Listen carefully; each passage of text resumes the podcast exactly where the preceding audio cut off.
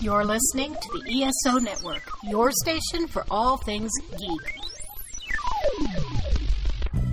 The following production is part of the We Be Geeks podcast collective.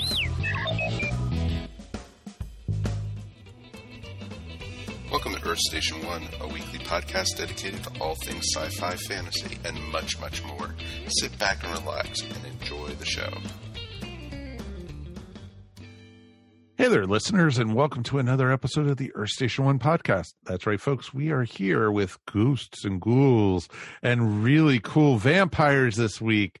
It's the countdown to Halloween, and this time out, we are looking at The Lost Boys, the 1987 classic.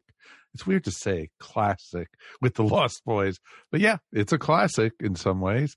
And speaking of a classic, my favorite vampire who stays up all night and sleeps all day is Mr. Mike Gordon. Howdy, sir. Howdy. How are you? Well, you know, we are, this is week two of the countdown to Halloween and uh, another spectacular episode. Had a lot of fun last week. And you know what? Gonna have a good time tonight. Oh, yeah. Rock and roll music and stay up and party all night. It's awesome. Yeah. Come on. Come on. it won't take long. No. Only take a minute just to sing my song. Wow. Somebody has the lyrics up in front of them. I can tell. you don't know it all by heart? I mean, everybody heard that song, right? oh, if you were alive then, Ashley didn't because she wasn't around yet. Yeah, we'll get into that. But uh, yes, now uh, once we, you know, if you've seen Lost Boys recently, and you should because uh, we're reviewing it here, we're going to do spoilers, of course. Um, but uh, the music's going to stay with you, and uh, Oh, yeah. two songs in particular, um, and the INXS and Jimmy Barnes song is was everywhere back then, and uh, yeah, it's going to be in my head for a while too. Oh, yeah. Most definitely. And, you know, makes me realize I need to get a new copy of that soundtrack. It is just, it's just awesome. And we definitely would love to hear from you guys at home. Please write us at feedback at earthstation1.com. You know, tell us what you thought on this movie. Tell us how your Halloween season is going. What have you guys been up to? Definitely would love to hear from you. And, you know, don't forget, we are up on almost major, you know, audio players. Wherever you listen to podcasts, Earth Station One is there and we're growing. We are now even up on Amazon.com. So all you have to do is go, Hey, Alexa, play the Earth Station One podcast on Amazon Music. You're welcome.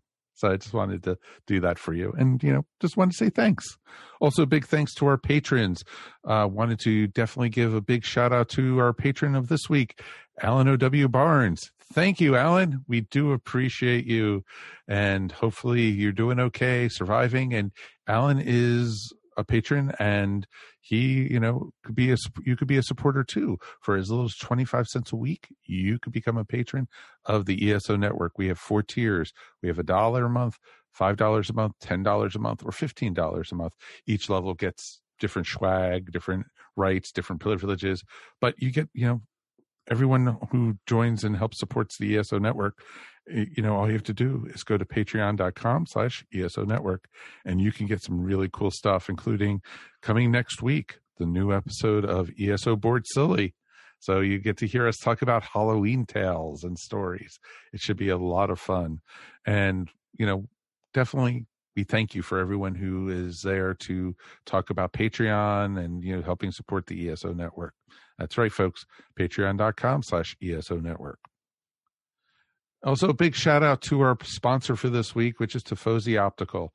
Tifosi Optical has really cool sunglasses, gamer glasses, and of course, safety glasses. And all you have to do is go to tifosioptics.com, put in the code ESO Network, and you get 10% off your order.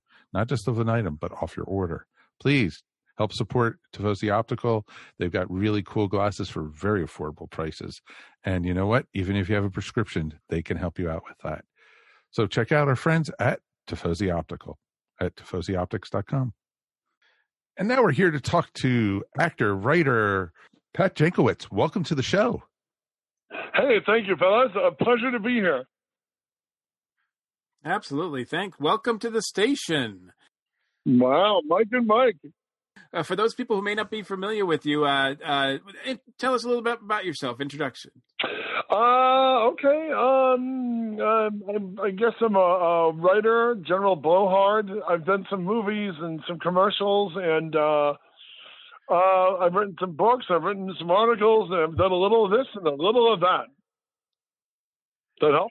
Yeah, and a lot of a lot of well, in particular, I mean, this is our one of our countdown to Halloween episodes. So definitely interested. I'm honored to be here. I love Halloween. Yeah, and definitely interested to talk to you about that because I think you know with your experience both acting in them and you know uh, writing about them for Fangoria and the books that you've written, I, am eager to get your take on the genre of horror.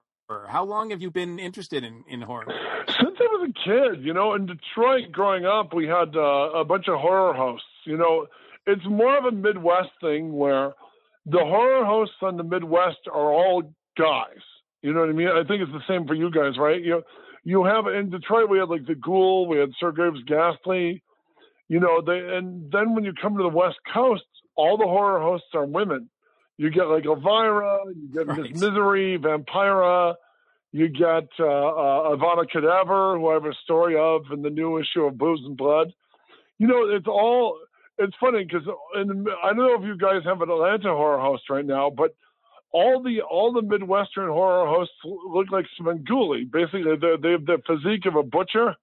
You know, they're dressing in bulky clothing, and and you know, where when you come to the coast, it's all women. You know, and well, and yeah, and and I oh, know that.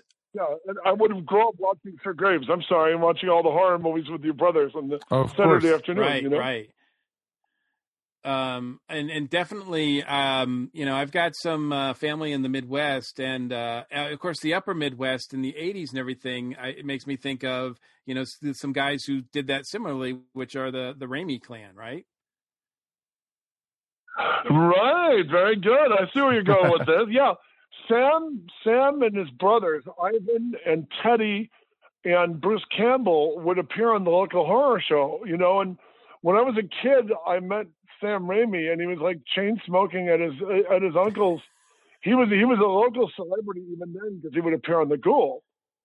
And so as a kid, I recognized him from one of his eight millimeter movies on The Ghoul, you know, and that was the first time I met him. And I later, I later, because I'm from Detroit like they are, later on, I spent a summer hanging out at uh, Renaissance before Renaissance was like a mega corporation on the Universal back lot they had a little dingy office in Hollywood, and one of the one of the coolest dudes. After I interviewed Raimi and Rob Tapert and those guys, and Raimi's mom, I interviewed the, the late great Celia Raimi. You know, a wonderful, wonderful woman. Their their mom, Tim Timothy Timothy uh, uh, Patrick, who I'm blanking on his last name.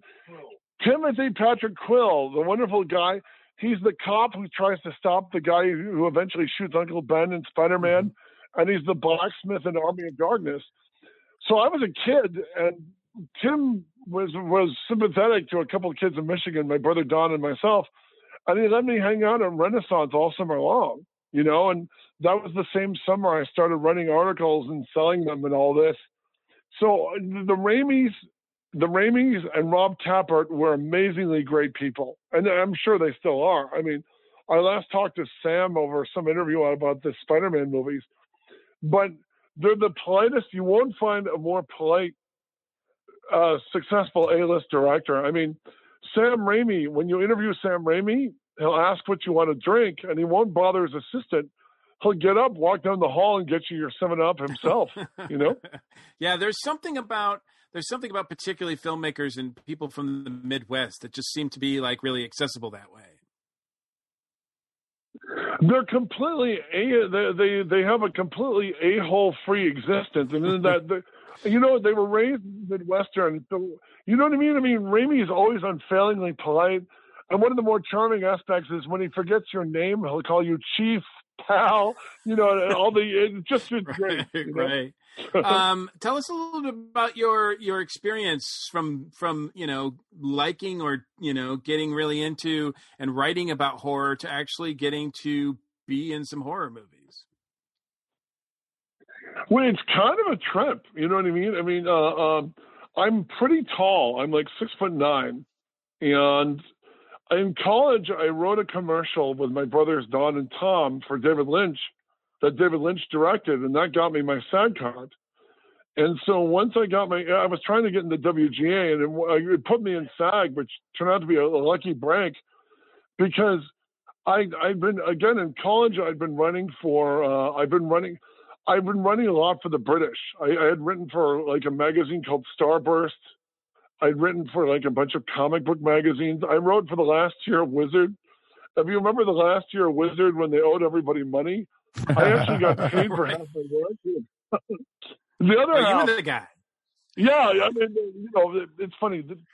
They would call and say, "Hey, do you mind talking to uh, uh, Jim Lee for 45 minutes?" Um, no, that sounds fine. it's like Jim Lee, you know what I mean?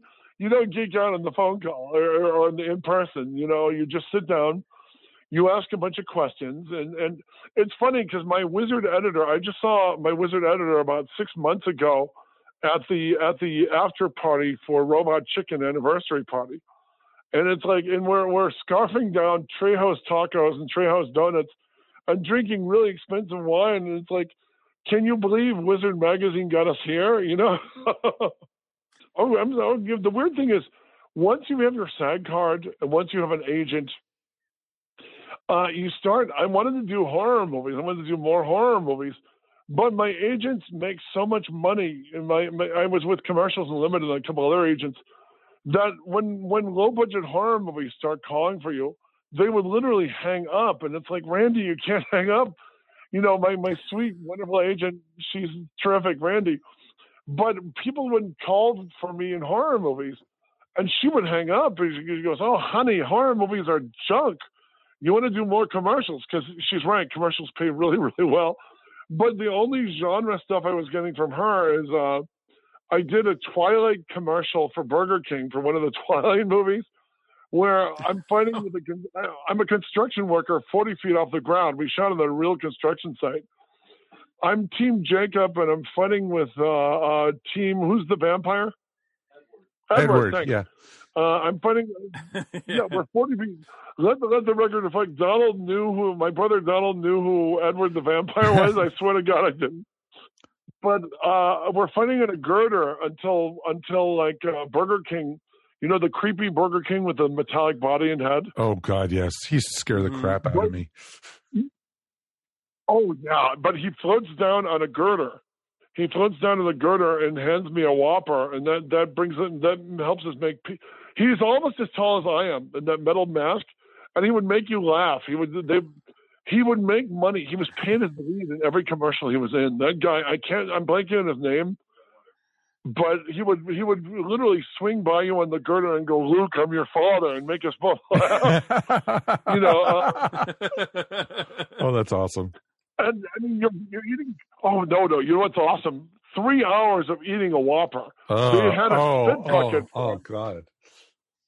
I can't even. and I was In polishing off every Whopper. Yeah, yeah, yeah, yeah. So a cute girl comes up on a ladder, on, on like a cherry picker, to empty your spit buckets after like two hours of shooting. And the guy I was with was like half my size, and his spit bucket was full of hamburgers. And she looks in mine, and she goes.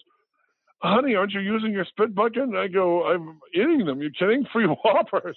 know, the dream, baby. and the worst part is my brother teasing me about this. Then about the third hour, they said, Burger King goes, I got some bad news for you, Pat. And I go, what? They, the, the food stylist said, the food stylist was painting up my food, you know, that what non-toxic, you know, that you can Oh. eat what they're putting on it. But the, the creative, the creatives are there and the creatives and, and the Burger King Corporation people are go, tell Pat to look at them and admire them like Wimpy on the Popeye cartoons. I go, you don't want me eating them anymore? You know, I'm more than happy to eat your Whopper. No, no, no. and they explain Pat's hands are so big and his mouth is so big, he's making them look like Whopper Juniors. The 99 cent meal. I almost hurled myself off the girder and and, and, and sadness, fellas. That was a terrible day. well, I definitely want to hear. Um, I know we don't have you know a lot of time with you, but I want to hear because you've done so many things with horror movies. I want to uh, get a good story that you've uh, been from one of your horror uh, horror movies that you worked on. Oh, okay. Let's see. Um, Well, I, you know, I'm really proud. I, I, as a child, my family, growing up in the Midwest, my parents took us to every state, uh, like 47 out of 50 states we'd go camping in. And my my mom's side of the family lives in Seattle, and it was up in Seattle where it was probably like seven or eight. I had the crap scared out of me when I realized Bigfoot lived in the Pacific Northwest. Oh yeah. And from that point on, yeah, see, but Bigfoot was going to rip open the tent and kill my entire family. Hopefully, them slowing down I ran for safety for myself. But uh, that was my dream anyway. That Bigfoot, while tearing apart my brothers, I would run behind the nearest tree and hopefully get a picture of him. so, and, and, then you know you see Boggy Creek, and then there was Detroit Television ran for years and years. They would run that scary, mysterious monsters hosted by a slumming Rod Serling, where he would talk about the, the Sasquatch, blah blah blah. And if Rod Serling tells you there's a GD Sasquatch, there's a GD Sasquatch. so we, we were camping in Bigfoot country. We would camp in Bigfoot country, you know, and I would be up half the night every time. Every time, you know, you'd hear a rustling. I wasn't worried about bears. I was worried about a, a man-like ape ripping open my tent and eating us alive. You know, and uh, uh, happily that never happened. Although uh, uh, getting to be Bigfoot was a big damn deal for me. You know, getting once you get cast as a Bigfoot and they fly you to Colorado, and you're literally you're literally sitting behind a tree. You're behind a tree in a monkey suit, waiting to jump the blonde from It's Always Sunny in Philadelphia. That life does not get better than that, fellas.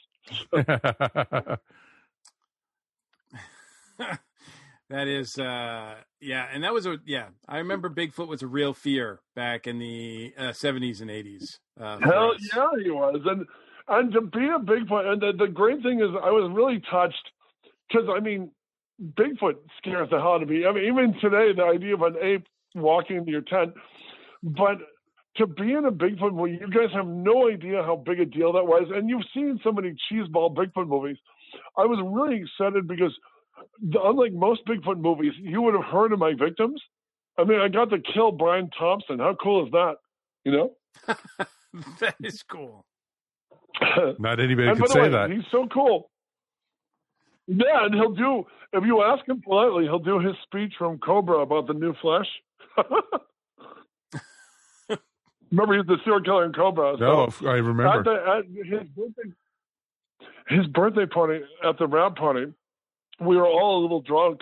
So the stunt people kept going up to him and asking him to do the speech from Cobra. He must have done it like ten times that night. that's funny. That's that's awesome. The um, I think uh, before we get into, into the geek seat because we're strapping you into the geek seat for the geek seat questions. Oh, um, definitely um you know in addition to your acting i do want to spotlight uh your your writing particularly uh, the Jaws companion just when you thought it was safe. Uh, very great. Uh, I mean, there's been a lot said about this movie, but I think your book uh, fits in pretty well with um, with the the great ones. So, um, you. you know what? I got to tell you, Mike, Mike, and Mike. The greatest thing to be said to me is Mike uh, is uh, Carl Gottlieb, who wrote the Jaws log, which I think is the best book ever written on any movie. Yes, yes. He read my book which is on all four of the Jaws movies. And he said to me, he goes, I couldn't believe it. He goes, you had stuff about the Jaws franchise in there that even I didn't know, you know. And, and when I heard that, it's like praising the master, you know. Yeah, I mean, when you call it a Jaws companion, that's exactly what it is. It's a great companion piece to his book, as well as uh, you know some of the great making of documentaries that have been out there. So, and that had to come from a place of that had to come from a place of passion. You must you must love. I mean, I love Jaws, but you must really love Jaws. you know, it was one of those things. It was one of those things that it was. It, Jaws had like a hundred re-releases. You know, they really released it again and again and again, and you know, and I was too little when it came out. And then eventually my mom said, uh, uh, my, my mom finally caved on one of the re-releases and we saw it in the drive-in and it was, you know, it had been out for a few years, but to finally see it at the drive-in, it was like, it was the, it was the first horror film I'd ever seen as a drive-in. I mean, our family had been going to the Disney Volkswagen movies. You know what I mean? And this was not Mhm. Herbie. This is scary as effing hell. you know.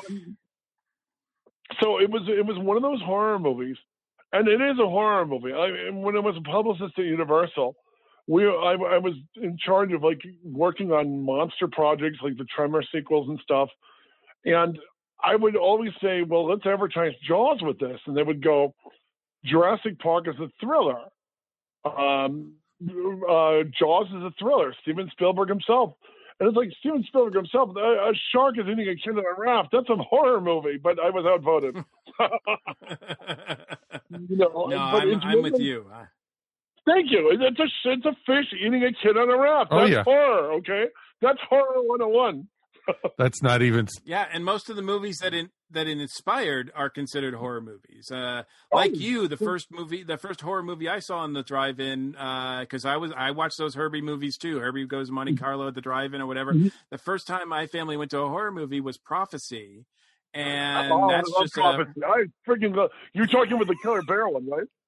Yes. yeah, the bear one. So yeah, and uh, and you know, I mean, that's pretty much like just Jaws in the woods. Exactly. Oh my God. Let me tell you a story about prophecy. Um, I booked a commercial for Coca Cola where my brother and I play Neanderthals. My brother Don and I were Neanderthals. I can, I do this thing where I can run as fast as a dog on all four limbs, which also helps get creature work when nobody can.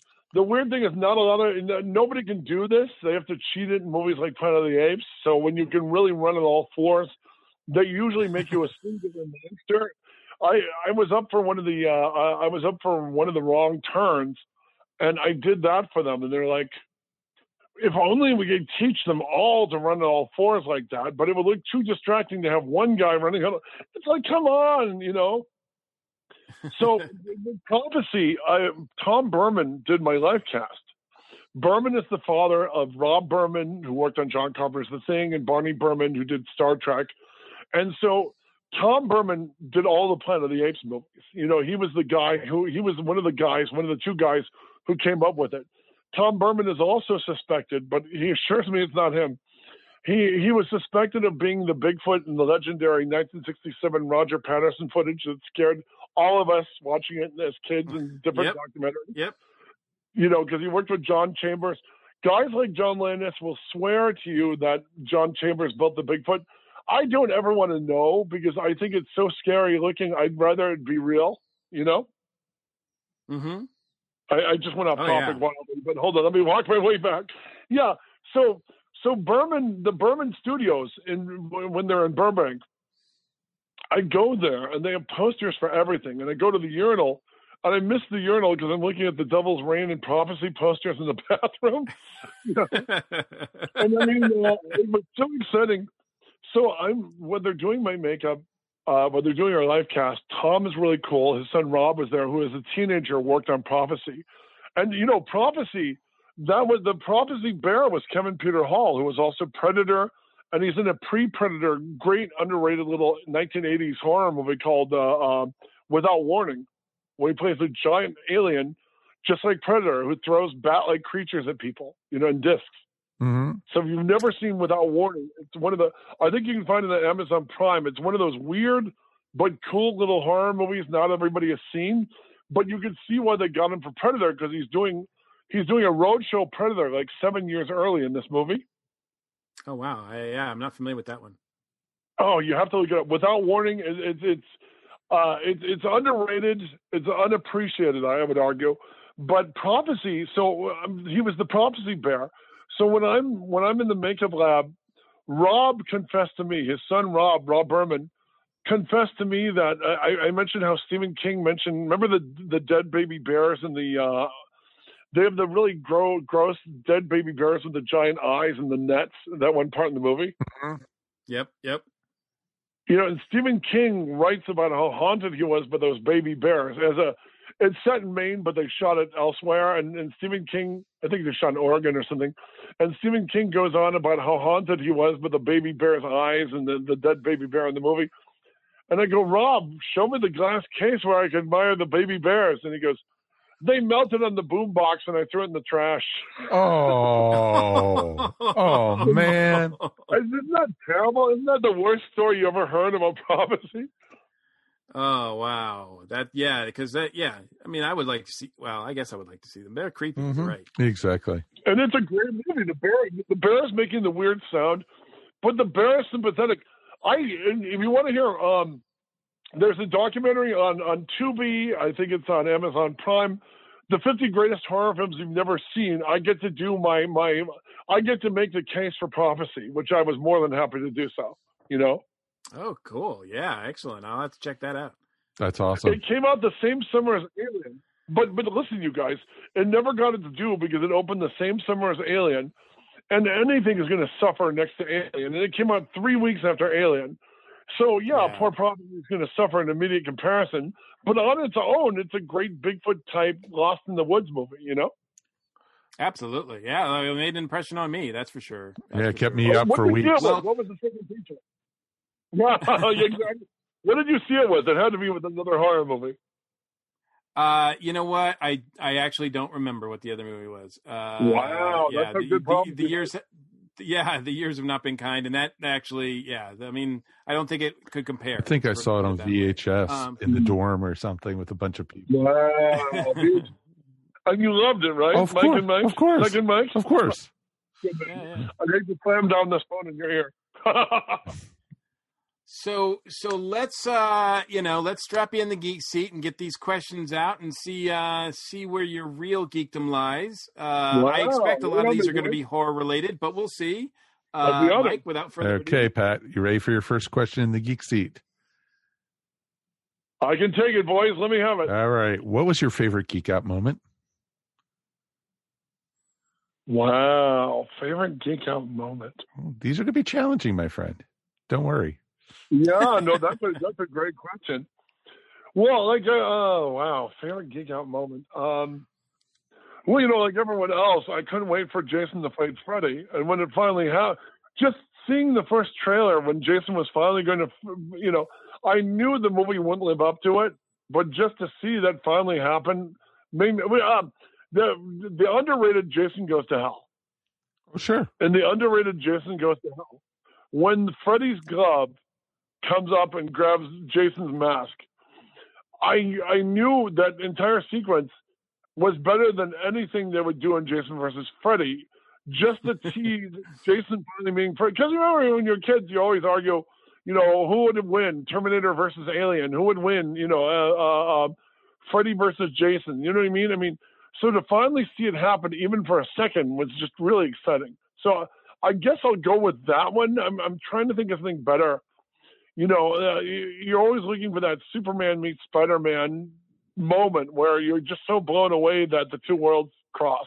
But I'd have to say that's probably Jason actually meeting Freddy even for 10 seconds in the underrated Jason Goes to Hell. No, Yeah, that is awesome. Good. That yeah, that that would. All right, qualifies. let's look at the flip side of it Thank you. then. You ready? What is your most disappointing geek out moment? The first Alien versus Predator. You know, the uh, because because that was the other fight I really wanted to see. In fact, I interviewed James Cameron and I demanded to know who would win in a fight between Alien and Terminator. Oh, wow. And he looked at me and he goes, he stroked his chin and he goes, he goes, that's a great question. I could give it a lot of thought, but he goes, but since the Terminator is my guy, I'm going to put my money on him. And for me, Alien versus Predator was one of those moments you couldn't wait for. And I think if you see the second Alien versus Predator Requiem, right. it delivers everything I was looking for. You know, it, it's disturbing. It's probably one of the most disturbing alien movies after Aliens. When the when the aliens are running around the uh, when the aliens are running around the nursery, Oh, God. taking the pregnant yes. woman's babies out. It's one of the most effed up, disturbing things I've ever seen in a movie. And nobody saw the movie because nobody. And and Jason, uh, Alien versus Predator, again, letting me down because it's all talk, talk, talk. I will say it's got a great final six minutes. And, and my geek out moment in that is when they do the, you know, even though it's a disappointment in terms of not fighting throughout the movie, they they take that alien shot you've been seeing fetishized in every alien movie from the scene where Yaphet Kotto gets it where the alien pulls back his lips and you see the middle teeth about to open and you know the tongue is coming and the predator cuts off his snout with a, a spear. I did not expect that. I got to give Paul Thomas Anderson props. That is that, and an otherwise disappointing movie in that it's not they're not fighting throughout. I mean, when they do fight, it's great. Oh God, yeah. But when he cuts off the snout with his spear? And you see the snout spin across the floor. Holy crap! Oh yeah, because you were so looking forward when in Predator Two when you saw the alien skull. You're like, oh my god, Oh they're the my same God. universe. Oh, this is going to be great. By the way, by the way, I friggin' love Predator 2. And, and here's my controversial opinion. I don't know if it's on your list. I like Predator 2 more than Predator because it's wall to wall Predator. Oh, you know, yeah. The first one, the first, you know what I mean? I mean, they, they, they, they have the great scene with the Predator grows his new hand in the bathroom, which, if you watch that scene, it's stolen from the Mother Knuckles scene from The Fury. Remember when Kirk, Kirk Douglas smashes into their bathroom? Oh, that's right. Yes. Yep.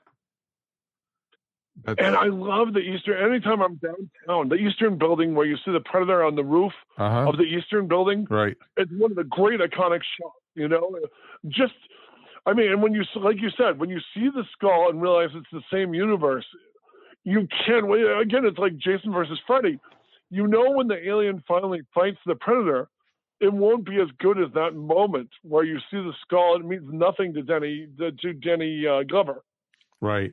But to everyone in the audience, we were like, well, the movie theater where I saw it Yeah, at, it was yeah. it was me and ten other people. But yeah, we were all excited about it. What geeks you But also, uh, Predator Two. Okay. What geeks you out the most? What what I'm oh, what geeks me out the most? Wow. Um, you know what? Uh, This is going to sound crazy, but monsters fighting cops. I think that's one of the coolest. I could watch monsters fighting cops, like in the Dark Shadows movie with the the the blonde. They, they just showed the Dark Shadows movie on TCM, and a bunch of cops attack a female blonde vampire. You're watching uh, uh, again in California. All the local stations have been running vintage horror. I just caught um, I just caught Kolchak the Night Stalker on Oh. MeTV on the weekend. The Werewolf episode. The Werewolf is on a cruise ship, and he's fighting all the all the guard sailors on a cruise ship. Monsters fighting cops, like the creature, the Gill Man going at the cops in Monster Squad. I, I think monsters fighting cops because you have an authority figure. You have an authority figure like the police, a sign of order against chaos, and they're funding monsters, which are complete chaos. That makes sense. Oh, of course. Yeah. You know, so when you see when you see in any great horror movie, you see the great moment where the cops or the SWAT team go up against the predator. You go to every classic horror movie and see that. So anytime anytime cops go up against monsters, I, it's like look out. That's my big geek moment, you know. And even Jaws, even Jaws is a, even Jaws is a local cop fighting a, fighting a shark. It's a cop fighting a monster That's at true. ending. That you is very true. What turns your geek off? What turns? Oh, um, any sport that's not hockey, and anytime, anytime, uh, anytime they pander. I don't like. I don't like when genre pander. You know, they'll cast a reality show star, or they'll cast a big TW girl in in a, in a, a classic horror movie. You know, when when post Scream, and Scream was really wild and inventive, but post Scream, a lot of the horror you got was was really clean antiseptic horror. That makes sense. Yeah, of course. Yeah. They when, when, you remember when PG horror became a thing? You'd have a remake of Prom Night with nothing to do with Prom Night, you know. No, So I, I don't want to, yeah, when, when you do it when you do a toothless when you do a toothless remake, I, it, it's hard to get behind, you know. Oh yeah, no, totally makes sense. And I'm gonna go out on a limb here. Red Wings fan. Huge Red Wings fan. Huge Red Wings fan. I had a feeling. Wow. There's no other team. I, I I used to be true to my school, but unfortunately, uh, my brother won me a man cave where I got free Pizza Hut for a year from the Kings. So I have to like the Kings as well. But I'm I'm Red Wings games with your pop and your brothers. Oh my God, there was nothing better. Yeah, You know? exactly. My mother-in-law had to explain to me the whole thing with throwing the uh, squid on the onto the ice. Octopus, it's good. Yep. Yep, the octopus. Octopus, It, just- it cost them a couple of games. So they have to be careful about it. Mhm. You know, No, totally understand that. And you have to make sure they're dead. A couple of people got a little excited and threw live ones on there, which I think is Oh, horrible. the poor things. know. The poor, poor thing. I know, I know. I, and then I felt bad about that, but yeah, no, no. Detroit uh, and Detroit has a huge history of horror too. Detroit has. There's a lot. If you're ever in Detroit, look up. There's some really scary Detroit history and with horror. You know. Cool. We'll look it up. Definitely. What fictional character would you like to meet the most? Wow. Well, Kolchak would be cool. Well, we mentioned, yeah, definitely. I mean, just a, just a character like that is just you know. There's nobody like him in the history of a genre television. You know, even when they did X Files, they policed it up. He didn't, you know, the X Files guys. Kolchak lied. I mean, Kolchak lied and, and he did everything wrong to save the day. I always dug that. And when you look at everyone who's trying to do the Kolchak type thing since, it's always like X Files, an FBI agent or something. Mhm. What fictional character would you like to meet the, the least? Well, any monster, obviously. Oh, You yeah. know what I mean? I mean, uh, uh, I the, the thing with monsters is the more you see them, the less effective they are. You know, like by the end of his movies, you got kind of sick of Freddy Krueger. You knew you knew his shtick, and he just wasn't interesting anymore. So. I wouldn't want to meet anybody I, I couldn't talk my way out of. You wouldn't want to meet a Jason or something where they're going to kill you. Whatever you do, Jason's still going to kill you at the end of the day. You know. No, of course. Absolutely. That totally makes sense. What is your favorite geek word, phrase, quote, or pose? Ooh. Wow. Oh, wow, wow, wow. That's a great question, actually. I would hope so. I love the word gruesome. I love the word gruesome. That always seems to go with the movies I like. Gruesome is one of those great, you know what I mean? I mean, anything, anything, any TV description of anything on HBO that uh, uh, a gruesome series of killings, you got my ass in a chair for the next 90 minutes. Oh, that's totally awesome. I love that completely. That's a good one. What is your i- what is you. your ideal geek occupation? Wow. Well, I've been lucky enough to like write for genre stuff, so I kind of dig that. Oh, well, probably uh, you mean like in the movies they do. It's always a writer or a journalist, so I always dug that. If that's what you mean. Yeah, sure. This is your segment. It can be whatever you want it to be. Oh, thank you. yeah. It's always the the reporter. Or you know, an, an inexplicable series of gruesome murders always leads to the reporter getting involved. So I think that's my favorite because they've done it in so many movies. It's always kind of fun. You know? Sure. Oh, totally makes sense. Yep. What geek occupation would you not like to do? Well, anything that would bring you in touch with a monster, uh, uh, grave digger, funeral director, you know, all the stuff in the genre that gets you whacked early on. If that makes No, sense. totally does. No. Okay, Pat. You know, anything, anything. oh, no, sorry. go ahead. Finish. Go on. Yeah, anything that brings you in touch with the, the, the title creature is bad, in my opinion. You never want to be the first guy to meet the. When the aliens land, you don't want to be the guy waving the flag in front of them. never turns out for the guy number one would be the worst position possible. You know, the first guy to, the the first guy to, to walk up to the pit or anything else. Nope, totally makes sense. It's like, what's hey, what's you. behind this hope I'm not wall? Or that guy? Yeah, exactly, exactly. What do you think the mummy looks like? Exactly. You? Oh, don't worry, I'll be back.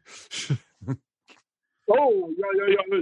Well, there's always the, there's always the uh, uh, hey, let's make out in the crypt movie. you Yeah, know what I exactly. mean? hey, let's go to the graveyard and make love. You know, yeah, right. Like like like the people who like the the stupid kids that are like you know making out and doing things they shouldn't do that's one thing i can't get behind them but it's like the the camp like you know maintenance guy or the, the security guard the guys that are just minding their own business doing their jobs and all of a sudden like the monster just happens to like get in their way it's like like those guys i really feel bad for Yeah, yeah. at least the teenagers who can argue are blinded by sex, you know. And you've seen the, the, these hot '80s girls in these Friday the Thirteenth movies. I'm thinking, okay, maybe I'd be momentarily distracted while Jason was approaching because you're with somebody, you know. But at the same time, the guy who's checking, I'll, I'll use my favorite terrible example. There's a great werewolf movie. If you haven't seen it, you should. Eric Red's Bad Moon. And uh, and in the movie, there's a guy for no reason at all. He's either meter reader or he's measuring trees at like two o'clock in the morning, and of course he runs into the werewolf. I'm thinking, you have the worst job, and now you're having the worst death. You know? Well, exactly. right. That's funny. All right, Pat, are you ready for your final question in the geek seat? Suck it to me, man. All right, dude. What is your ultimate geek fantasy? Wow. Let's see. Wow, wow, wow. You know what? Uh, I to bring it full circle, I would love to have, I would love to have been when Roger Patterson first sees the Sasquatch and that amazing footage, which I hope isn't fake. I would, if it's real, I would have loved to have been there. I would love to have been, you know, uh, uh, there at that moment just to see. You know what I Oh, mean? yeah. I mean, it's one of those big horrifying moments, you know, when in frame 257 when the Sasquatch turns and looks at the camera. If, if that was real, wouldn't that have been the greatest moment? Oh God, yeah. And you probably would be that guy who's right next to him. Please tell me you got that on film. Please tell me you got that on. Yeah, yeah, yeah. I just don't want to be the guy. Let me go up there and see if it's real. Oh, yeah. Hey, you come back here. Get back here. yeah. That's precedent, these buddy. You know, Exactly. I wouldn't want to be that guy, No. but I would love to to be there and see the, an ape-like creature walking around. Wouldn't that have been wild? You know. Oh, dude, that would have been awesome. Well, Pat, I've got some great news for you, my friend. You've officially made it through the geek seat. You're one of us now. Congratulations. I am honored. I, I, I wear my blood wings on my cheeks proudly, Oh, that is awesome. Mr. Mike Gordon, tell the young man what he's won.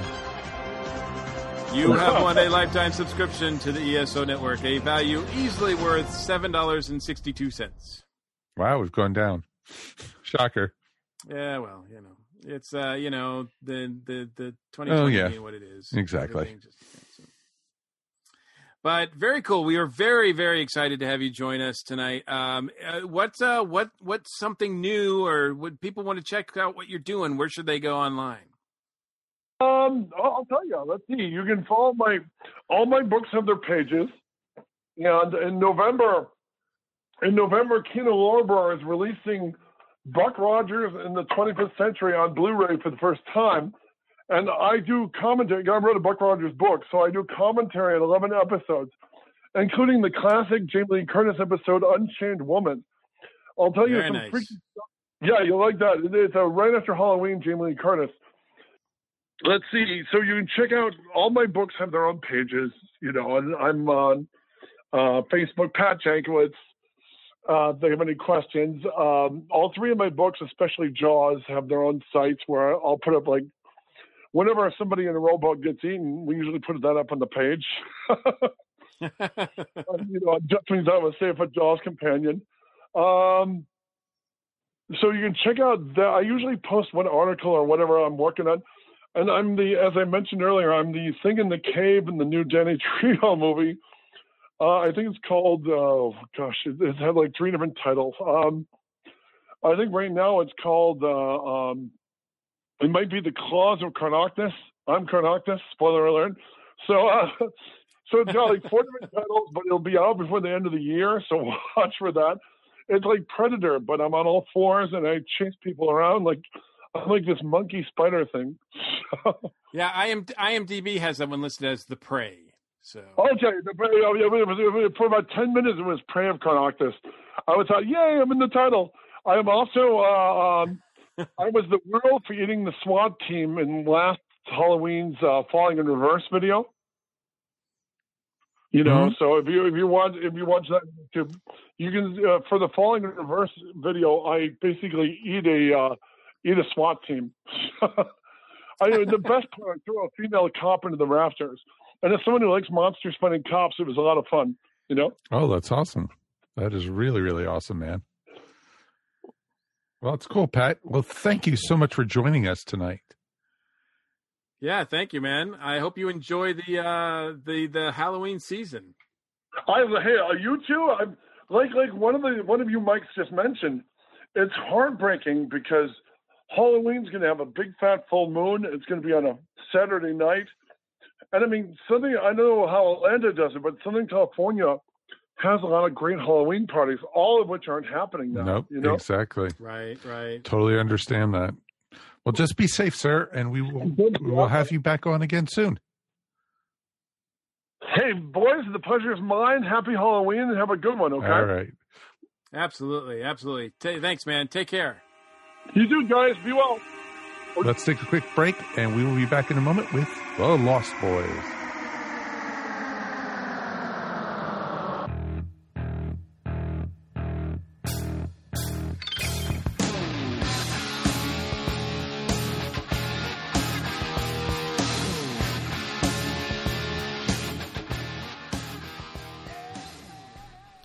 Hey, everybody, Michelle here with an iconic rock talk show moment. If I kick the bucket tomorrow, the only thing I want people to think of me as, or respect me, or whatever, is that I have done things on guitar that no one else has done. Eddie Van Halen said those words in an interview in 1984, and today there is no doubt that that is exactly how people uh, will remember him forever. And more importantly, he leaves behind a lot of people who uh, loved him, uh, looked up to him, respected him very much, including a son uh, who is a third generation uh, musician in the Van Halen family. And uh, of all the things that were said last week, um, one thing I found that I really thought, you know, caught the whole spirit of, of things was by a, a music writer named Stephen Thomas Erlewine. And he, th- he said, Thinking of Eddie Van Halen, the first thing that comes to mind is how much personality his playing had. It was big, giddy, and infectious as his oversized grin. Plenty of other guitarists picked up on his technical innovations, but they never seemed to have as much fun as he did. And I think that is so true, and it wasn't all David Lee Roth. Um, the, the whole band chemistry um, was about music that was heavy and rocked and was technically awesome, but was still fun, and we are all uh, very grateful for that. So travel on well, Eddie Van Halen. And on the same day uh, that Eddie uh, Eddie left us, uh, Johnny Nash passed away at his home in Houston at age 80. Uh, he is most famous for one of those songs that everybody across generations knows, has a life of its own. Uh, I can see clearly now. And to end on a happier note, Nathan Apodaca is still living his best life. He did a BBC interview and got to talk to Mick Fleetwood, who personally thanked him for single handedly boosting uh, Dreams into a current hit again after 43 years. Uh, Fleetwood said he thought Stevie Nicks would also be celebrating. Hey, Stevie, nothing's stopping you from coming out and saying it personally. And as of now, Apodaca's received more than 20,000 in donations from fans. Uh, he gave 5K to his mother, bought his dad a truck, plans to buy his sister some stuff too for her house. Um, Ocean Spray was appropriately grateful for the free advertising. They've told him they want to collaborate with him, so I guess we'll be seeing ads. And they gifted him a new cranberry red Nissan Titan Pro 4X with a bed full of Ocean Spray products the guy works in a potato factory. Um, he's taking a leave of absence. Uh, and uh, in the words of another Fleetwood Mac song, how much you want to bet he's never going back again? And in the words of yet another song by Hot Chocolate, everyone's a winner, babe. Uh, this has been the Iconic Rock Talk Show moment. The blog, iconicrocktalkshow.wordpress.com. We will catch you next time. Hey everyone, this is Carrie the Metal Geek and I would like to invite you to hang out with myself and my fellow metal geeks as we have all kinds of discussions about heavy metal, films and TV shows, video games, theme parks, comic books, and whatever else is tickling our geeks. Please visit our website at metalgeekspodcast.com and follow us on all the social medias, including Twitter, Facebook, and Instagram at Metal Geeks. We are also proud members of ESO Network, so you can check everything out at esonetwork.com. Keep it metal, Keep it geeky, stay safe, and see you on the next episode.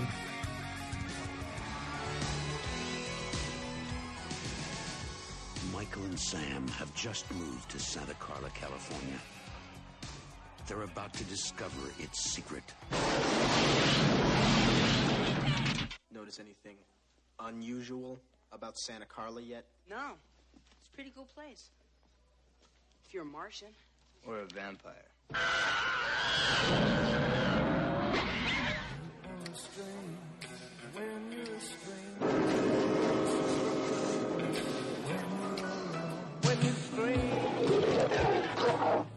where are you? The flying nun? I'm your brother, Sammy. Help me! Stay back! Stay back! What's happening to me, Star? Get yourself a good sharp stake.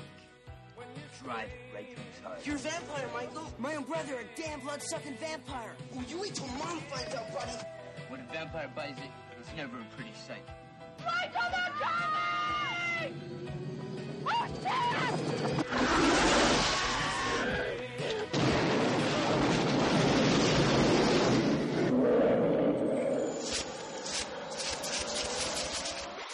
Hey everyone, welcome back to Earth Station One. Now it is time to talk about the main topic. We are going back to 1987, pre Ashley, as we like to call this. We are looking at the Lost Boys. Yes, we are. Yes, this is this is this is uh, 1987. I cannot conceive of this really being 1987. It feels like it should be later, but then when I watch it, I'm like, oh no, it's 80s, definitely 87. Um, with us, of course, we have uh, our two movie gurus. Ashley is here, Hello. and uh, happy Halloween. Yes. Ooh. And Alex is with us as well. Howdy. Welcome to the. I, I think we, this is the first time I think in a while we're doing an October uh, movie review. So Yeah. thank you guys. Uh, I, I I'm ashamed. I'm ashamed that we didn't do it before because uh, this is right in everybody's wheelhouse, kind of, and it's fun to do. Uh, I'm always watching uh, classic horror movies, and now I'm really dating myself by considering this classic. But uh, um, I guess we'll go jump right into it. Lost Boys, 1987. Alex, Hi box there. office. Oh, uh, oh, you know the drill by now. You thought he I was just trying to be nice to by you or something like that. yeah. So uh, you're looking at a movie that uh, in 1987 grossed uh, 32 million dollars at the box office, um, and was actually in its opening weekend number two. Uh, it came out the same weekend as a small film called The Living Daylights. Oh, James Bond. So, so it actually came up against James Bond. Uh, Bond beating it by twice as much money, actually. Um, but having said that, it did topple uh, La Bamba, Summer School, RoboCop, uh, Disney's re-release of Snow White and the Seven Dwarfs, and Superman Four: The Quest for More Money. Oh, wow. Yeah. Kind of ironic. It's a Donner film, too. I know, right? well, um, yeah, and that was a big, yeah, that was a big, you know, surprise to me. I, I'd seen the movie in '87. I remember being in the theater. Uh, I was in Mhm. Worcester, Massachusetts, and I saw this, um, and uh, I enjoyed it at the time. Um, and I think I'd seen it a few times on cable since then, but I don't know if I'd actually ever given it a full rewatch. So this is the first time I've revisited this movie in a long time. So it was a lot of fun to do uh, that big time. Uh, but we'll get to Ashley. Ashley, you this is your first time watching this movie, right? Yes, it is. I feel like I've been saying that a lot on these movie reviews in 2020, Well, but it's fun boy, to discover it- new things. Yeah, It yeah. almost Hey, fits. hey, Cry, little sister. Who, who would have Yeah. thought that going into 2020 we would review two movies starring Alex Winter? Yes, Exactly. I did. Starring, um, yeah. Well, this is the first time I had seen Alex Winter at the in the movies because this is pre Bill and Ted by two years. Yep. Yeah, yeah. It was Oh, not his, interesting. it was not his debut, but uh, it uh, I think it says introducing, right? I don't think so. Okay, maybe Mm-mm. not. All right. So anyway, um, so what were your thoughts going into this? Had you heard about this movie, and uh, what uh, what'd you think? So I'd actually not even heard of this movie before, so I oh, was excited Oh to just wow! Wow! go in. I'm I'm coming to sorry. join you. I'm coming to join you. I'm sorry. Wheezy, it's the big one. My heart. My heart. I'm sorry. wow. Now we have to explain the heart attack reference to, to her because you know she doesn't know that. No, I know. sorry. I know. I'm so sorry. At first, I heard Lost Boys. I thought, oh, something tied in with Peter Pan, but not really. Um, so I, when I checked it out from the library, I read the back a little bit. It's like, oh, this is vampires. Halloween sounds interesting. And watching the movie, I'd say was an intriguing experience. There were times during the movie when I was watching it and wondering, like, what the heck am I watching here? I'm not sure I can last through two hours of this. But then there were other times when I caught myself chuckling. It's like, you know what? I'm having a good time. I think I'm enjoying this. So I feel that overall it was a positive experience and I hadn't really seen anything like that before. And once we're all past this, uh, once we're past COVID and can get together in groups again, I think this would be a fun movie to watch with your friends on Halloween night. Maybe you're all just a little bit tipsy and enjoying it in a group. I think would be the ideal way to watch this film. Yeah, definitely watching it with a group. Um, I think is is fun because it is. It's got. I don't know if I would call it a comedy, but it's certainly got comedic elements. Um, Oh yeah. and, and like a lot of movies in the '80s, um, it treats a lot of things lightly. Like, like Yes. like the '80s was infamous for treating like a lot of like dark things very lightly. Um, and so this is this is right up there with that. Uh, Alex, what's your history with this movie? Um, so I, first of all, I, I preface, of course, as always, with the fact that I am not the horror buff in the room. Um, I am not a fan of horror. I never have been. This is one of those movies that I don't classify as horror. Um, it is one that, that I truly enjoy and truly love. Um, I have some wonderful stories from back in high school involving this, um, the especially with the soundtrack. Oh, Uh, Oh, the get into that. soundtrack was amazing. easily the one of the best soundtracks of the 1980s, possibly the late 20th century. Um, but I, it was one that I didn't see until it was out on video, and uh, you know, I the, the biggest, my biggest early remembrance of this movie is a band trip uh, going from Atlanta to Daytona because that's where you want to take band kids. um, and on the way down, we watched two movies: Lost Boys and RoboCop. Oh wow. Yes, yes. Wow. That's uh yeah, and well, one of those kids should be watching. one of them was okay for kids. Was it though? Was it? I mean, Uh, RoboCop tells you that you should be rooting for the police, but I still don't know if it's good for kids. uh Mike, what about you? Um, I was with you, Mikey. I was You were very like you were I was theater in Worcester? surprised. I was in Worcester, Massachusetts. Surprise! no, uh, I knew you. We were going to become podcast hosts eventually. We live forever. We're immortal. We sleep all day and we have fun all night and record. It's awesome. So, um, I actually saw this at the movies also, and the premise was what caught me. It was, you know, by people, you know, by the guy who did Superman, you know, and you know, orig- and it just had a cast that really interested me and the poster caught my attention. The bright red and the black and white images up uh, in front of it and everything just was very striking. And then the soundtrack. The soundtrack was just amazing and i have a history with this soundtrack i'll talk about later which almost cost me my life. So oh. it'll be real interesting to tell you about that. But it was a great great movie for the time. And judy and i watched it last night and a lot of it feels like it could have taken place today and other than the the guy working at a video store you know? Yeah there's you know he were you know basically but other than that the beach community you know there there'd have to be some modernizations but overall it you know it could have been today. And i know they've made sequels and i've not even bothered reading the comics or watching any of the sequels or anything because i to me this is one of my 80 favorite 80s movies and it has a place in my heart for that and everything. Yeah. Alex is winching at this one. I uh I, I know that I mean I was I was intrigued. Uh, I was into vampires. Um, I have a history. I like I, I was in a production of Peter Pan, so that the connection of the two um was uh, now you guys are wondering if I was Peter. I was Oh God, I'm hoping you were Peter. Oh, dude, I was wondering if you could be I- I- Tinkerbell. Come I on. only I only visualize you as Peter now. uh, we'll keep that. Mike we'll Gordon keep in that- green tights. We'll Awesome. keep that vision for for our listeners. There's Um, my but, happy uh, thought.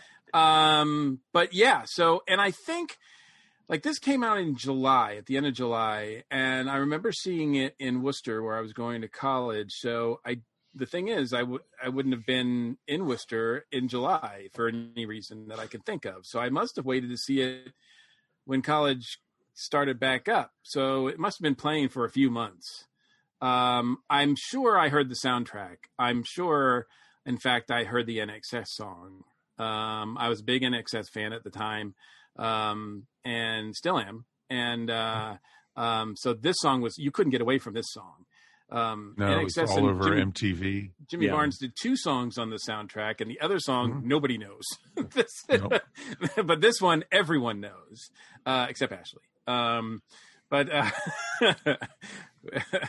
uh, we'll explain who INXS is later too. Um, but uh, um, and and I liked it. Like I said, I liked it at the time. Uh, I thought it was pretty cool. It's got that '80s gothic weirdness to it. Um, it's it's a dark movie, but it's not R rated, so it's not that intense. Uh, but you know, for those of us in the '80s, it had pretty much everything that we would come to expect from movies like this. I think it's funny now when I see things. I've never actually watched an episode of The Goldbergs, but when I see like ads for it and I see other things that try to recreate the '80s, it it's very strange to me and there's always something missing but then when i watch something from the 80s like lost boys i'm like oh yeah you can't you can't replicate this like you Mm-mm. just can't like what people are wearing the hairstyles you know the the everything like the music The music half just- naked, oily saxophone player.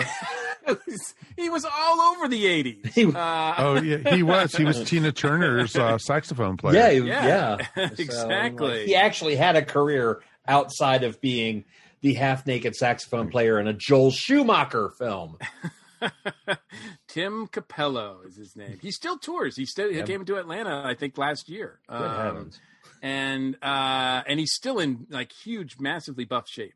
So, um, uh, but I, di- I didn't I don't know that for in, I didn't go in person. So, but uh, anyway, um, so this has a lot of great memories for me as well, just because it it just represents a time period for me more and and I, it's it's like a nostalgia trip but I think it it does work on its own. I love the premise. I love the premise, and especially tying into uh, Barrie's Lost Boys. Um, just the Hmm. idea that these kids, these boys, will never grow up. They'll never get old, et cetera, et cetera. You know, as the song goes.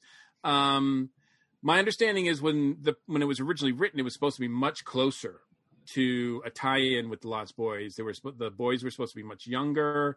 Um, the boy, the names of the boys were supposed to, and and the other characters were supposed to be very similar to the ones in Peter Pan. Hmm. I think the only one that really is intact is Michael.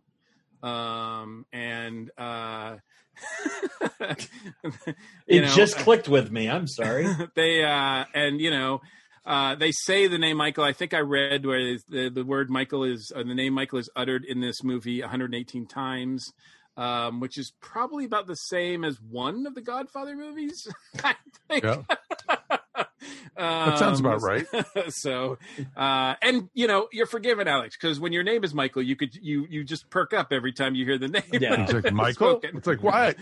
exactly the movie the movie literally speaks to me um Uh, so what? Uh, let's get to like breaking it down a little bit more in detail. Ashley, what are some of the things you liked about Lost Boys? One of my favorite things was seeing the uh, sense of camaraderie and teamwork between Michael and his younger brother. I thought they did a good job capturing an authentic sibling relationship. You know, like they pick at each other sometimes. Like there are periods when Michael thinks that he's too cool for his younger brother, but then how they really care about each other and then team up to fight these immortal vampires and end up going on this crazy adventure. So I really liked seeing their relationship. I also appreciated the twist with the uh, video store owner Max that was dating the mom. How it set it up like, oh, he's the vampire, but oh, he ate garlic, so he's fine. And then they brought it around again. It's like he actually is the vampire. So I enjoyed how they played with that common trope, like vampires can't be around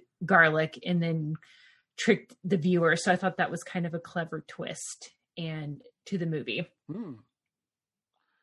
because they invited him. Yes, I the wondered home. when that when I saw that happen. I thought, oh, he's the vampire, but then they mess with you by having him seem not to be bothered by garlic. So I did enjoy that trick and seeing just that he was actually the villain in disguise all along. Now, is this your? Um, you mentioned the brothers, and in particular, uh, I wanted to see if this is your first foray into uh, the Coreys. I I'm sure I've seen them in something before, but I can't place it exactly. I did enjoy the two kids in the comic book shop that were like teenage vampire hunters and based on their performance at, during the actual going to kill the vampires it sounded like they had more practical like uh head knowledge than practical knowledge because it didn't exactly go very well when they tried to raid the vampire camp. But anytime you have kids kind of teaming up to stop these uh, monsters or supernatural forces, I think Stranger Things does this very well. Just seeing kind of kids team up to save the day when all the adults think they're crazy. So I, I kind of like that element. This is the uh, debut of uh, the two Coreys. Oh, really? Um, appearing in a movie together. Um, They would go on to do, I think, a few more. Um, uh, and it's a Come shame on, that, that class, that classic license to drive. Come on. A It's a- dream a little dream. Thank you very much. it's it's a shame that neither Corey are with us anymore. Of course, Corey Haim we lost because he passed away, and Corey Feldman is just in outer space somewhere. I don't know where that guy is. He's just out there Passing by Um, one of the windows right now. I yeah, it could be. Um, but yeah, this is the first time, and they yeah they would go on to have some success in the late '80s, early '90s, um, and uh, so yeah, I didn't know if, but I think at the time Corey Feldman was the more famous one of the two. Uh, he had come off Stand by Me, as well as Goonies, I think, right? Yep. Um, so Yes. and then I think this is that's one of the reasons that this movie was made because of the Goonies. I think because that was also Richard Donner, right? Yep. Yes. So so yeah, this is sort of like the Goonies fight vampires um, kind of thing. Have you seen I've seen part of the Goonies, so Okay. Ooh, another one to add to the. At least it's not quite as lame of an answer. I have seen part of it. So. That's Okay, well, you know, this podcast is just going to be called "What Has I know. Ashley Not Seen." Have I even seen any movies at this point? I don't know. You know what? If things keep going the way they're going, we'll have plenty of opportunities. That's right. We we might not be having more any new movies. Who knows when? So now's a good time to get caught up. Mm-hmm. Also, to be fair, it's important to mention there's a copy of Goonies in Max's video store. There is, Of Yes, there course. is. Yeah, there's a lot of little weird Easter eggs. Yeah. Uh, I think the weirdest one is the picture of Rob Lowe in in Corey in Sam's bedroom. I'm Wearing like, half shirts. exactly. Because Schumacher had just worked with him on St. Elmo's Fire, I guess. Yeah, yeah. Just, I just mm, wanted to put him out there, but yeah, I uh, that was a that was mixed message right there. Um, very strange. Um, so Alex, what's something uh, in this that uh, in this movie you like a lot? You gotta love Edgar and Alan, the Frog Brothers. Frog Brothers. Um, Oh, yeah. I, I'm gonna be I'm gonna be straight with you right here, right now. After watching this movie again, um, I had heard uh, Nostalgia Critic uh, say something about this, and I was like, hmm, gonna kind of keep an eye out for that. Um, Corey Feldman is the most realistic action hero of the 80s. Um, everything he says in the film sounds like it could, it could be coming from Sylvester Stallone. Everything he says in the movie sounds like a traditional action star, and it works. This is absolutely Corey Feldman's best work because he owns this thing when he's on screen doing what he's doing, talking about having, well, you know, just go ahead and kill your brother. Um, and he goes, we can't do it. Okay, well, I'll be over in a few minutes to take care of it. You know, it's like him explaining how they got, how the vampires have gotten the drop on them by opening their eyes and screaming. You know, I mean, that, all of this is wonderful, and I the He's more I'm totally watching this, convincing when he says no two vampires die the same. Yes, he goes through this dialogue of how, diff, how the different ways they die and how horrible. it- You know, when he's talking about that smell you smell is the vampire. We're getting close. Every last bit of that sounds like this is old news to him. This is just what Mhm. he does. Yep. He yeah, and Van everything he does, Jr. exactly everything he does, he learned in a comic book. Yes. of course. Yes. Oh, and Yeah, don't get me started on that comic shop. Oh man, we, this, we, we're going to be ragging on the comic book shop later, but I know. Bef- so. Before this, I, I can't, you know, I doubt that either of the Frog Brothers had any sort of close to experience, like practical experience disposing of vampires. No, I bet you the grandfather had more experience than the Frog Yeah, Brothers. I think you're right. I think you're absolutely right. Grandpa, vampire. hunter. Um, yeah, and the Frog Brothers would go on to, as I think you mentioned, I I think they, they went on to do comics. They went on to do another movie, or, Yeah. right, or yeah, two, or no, I Yes. think it's one, So, right? uh, Lost Two Tribe, movies. I think it is. Two, Yeah. There's two movies, and there's a comic book series. Right, right. And so um uh yeah, so it it would uh they would go on. They were they made a name for themselves, let's put it that way. Both uh, well, and let's let's be clear, the Frog Brothers are not the two Coreys. Um Yeah. so uh I think uh the other uh Frog brother uh, uh Alan uh gets the short end of the stick. He's kind of, you know, he, nobody really remembers him as much. He didn't I don't think he went in well did as well. Yeah. Um, Mike, what's something you liked about it? Oh, well, I liked I liked the beach feel they gave. It actually felt like, you know, summertime at the ocean. It was very it was kind of realistic with that with the gangs and the the people hanging out just for the day and you know just people just everywhere. And I at that time I had been working summers in Ocean City, Maryland and I was working at a tie-dye shop and uh, doing caricatures for people and then also doing tie-dyes. So it felt very very familiar and it was a neat experience for me to be able to you know see you know the beach see the everything like that. So it's like that was that was really awesome. And i just like the dynamic between the mom and the two kids i thought was really well done. Dianne And is the- really good in this. Uh, oh she was awesome but she's usually awesome in everything she does She is an Oscar winning actress. Let's remember that, people. Like she won for Bullets Over Broadway, I think like three years after this. Like Mhm. three or four years after this, she was an Oscar winner. Mm. So she went from this to, to that to parenthood to all kinds of stuff. So yeah, but she's excellent. I love the uh the the I there, there's a line at the beginning of the movie where the grandfather says, you know, you're the only person whose life didn't get better after divorce.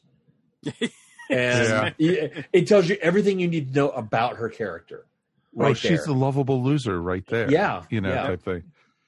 And that you know that explains it. And but from the very first scene, we're in the, the car, and there's there's this is when they used to tune in the radio actually, and you know they had a knob on the radio where you had to try to find radio stations, and not it was not all digital back then, and I just loved it, and it was it was just from that scene, it was it was awesome. And just how warped the grandfather was because I had seen that so many him that actor in so many things. He was Mr. Wizard, I think, or wasn't he? Where he played Merlin, Mr. Merlin. That's that was it, wasn't he? Hmm. I don't know what you're referring to. There was a Sorry. TV show called Mr. Merlin. Okay. and he played he played the lead. I will take your word for that. Bernard Hughes. Yeah. Yep. And to this day, I just watched it earlier today. You cannot convince me that Bernard Hughes is not Wilford Brimley. Uh, Bernard No. Hughes didn't have diabetes. Okay, No. so there, No. so there we go. Um, Yep. Mr. Merlin, 1981 to 1982. There you go. um, for me, the highlight of Lost Boys, um, the movie, is Kiefer Sutherland as David. Um, like I said, I'm I'm a big vampire fan. Uh, a few years ago, uh, through the Halloween season, I named my 31 favorite vampires of all time, and David is on that list. He's just so good. The, the- I mean, he's menacing. He's cool. He's dare I say sexy uh, in an '80s goth way. You know, like I mean, he's got he ticks all the boxes. Uh, Mhm. The scene where, um, the scene where he's uh, um, he's sort of not seducing Michael, but he's got Michael there, and he's like like playing with his mind with the with the food, the Chinese food, is is so fun. oh, I Um, I did that to my son after we watched it the first time when we went out for Chinese. I love that. I love that. He was just like, you know, at the time, you know, hey William, how you liking your magnet maggots? And he looked down and was like, you know, he played it well. It, it was just awesome. But yeah, because at the time, Kiefer had been playing a lot of bad guys at the time because he just got done doing Stand By Me. he did Stand by Me, and he was doing a few other things. I I don't think he'd really come out of the shadow uh, of his father yet. Um, I think he was just starting to, but this movie like really helped push him into like oh yeah, uh, another like almost it's part of the Brat Pack, right? this was Um, this was a very sex symbol role for him. yeah, um, because again, you know, he was playing, you know, kind of secondary characters, and in this one, he essentially is the the lead vampire of the group, not the head vampire, of course, but certainly the lead. Um, And he's got more lo- dialogue than any of the other vampires in the movie. You're completely convinced by his performance, both character wise and actor wise, that he is the lead vampire. Yeah. Um, uh, once you find out who the real lead vampire is, you're kind of disappointed. You're like, oh, it's that guy. Like he's not nearly as threatening. Um, and you know, David uh, gets taken out pretty lame, I will say, um, uh, in a lame way. But um, according to the script, and I think things that followed, he was not supposed to die there. Like it was supposed to live on. Uh, there was supposed to be a after credit thing or a thing at the end that showed uh, him that he was still alive. Um, and uh, they had left the possibility for other movies, so that would have been interesting. Um, I think I think one of the movies he like one of the sequels he is alive and he's played by someone else. Is that right? I don't know. I think But so. I haven't seen. I haven't seen because origi- originally he was like you said he was supposed to survive this, and originally the sequel was going to be called Lost Girls. Right. That's right. Yeah. and Alan so- Moore, Alan Moore messed that up. Yep, exactly. Thanks, Alan Moore. what has he ever done for the world? No, ruining a movie like this. But yeah, it's it was interesting because Kiefer was just he his presence whenever he was on screen, it just lit lit the screen up, and it just was it filled it completely, which was really awesome. It's also very similar uh, around that time. Uh, a huge book series. Anne Rice was killing it with uh, Interview with a Vampire and the Vampire Lestat, and this is not like very close in story wise, but character wise, uh, Lestat and Louis have a very similar relationship, I think. So this is sort of like a, a teen version of of that dynamic, I think, um, where you've got this like you know sexy rock and roll vampire, and then a brooding, uh, you know, kind of quiet vampire, uh, low key, which Jason Patric plays. I mean, that's almost all the characters that he plays, right? It was pretty funny because a friend of mine, I I thought, oh, this is the only time I have ever seen Jason Patric, and there Oh, was no. so much he was in. He was, and my friend was like, dude, that's speed, Tom. That's speed. You know, that's speed too. You know, it's Yeah. like, and he so many other things they started rattling off, and it was just like, damn. And then uh, he told my friend also told me the story about how he started dating. uh What's Julia Roberts after he broke she broke up with Kiefer. So it's just like, oh, dude. Wow. Talk about a rivalry right there. Didn't she leave Kiefer at the altar? Wasn't it that Yep. kind of thing? She was Yeah. the runaway bride. Yeah, yeah. That's uh whew. yeah. Kiefer was making a name for himself both off screen and on uh in the 80s and early 90s. Um so yeah, I think it I, you know, without to me a good vampire movie, you need a great vampire. And David is that. Uh could there have been more with him? Sure. But uh you know, like I said the scene where they're eating the Chinese food, the the the scene where they're riding the bikes and they're racing uh, is pretty menacing. And then the scene where they sort of jump off the bridge.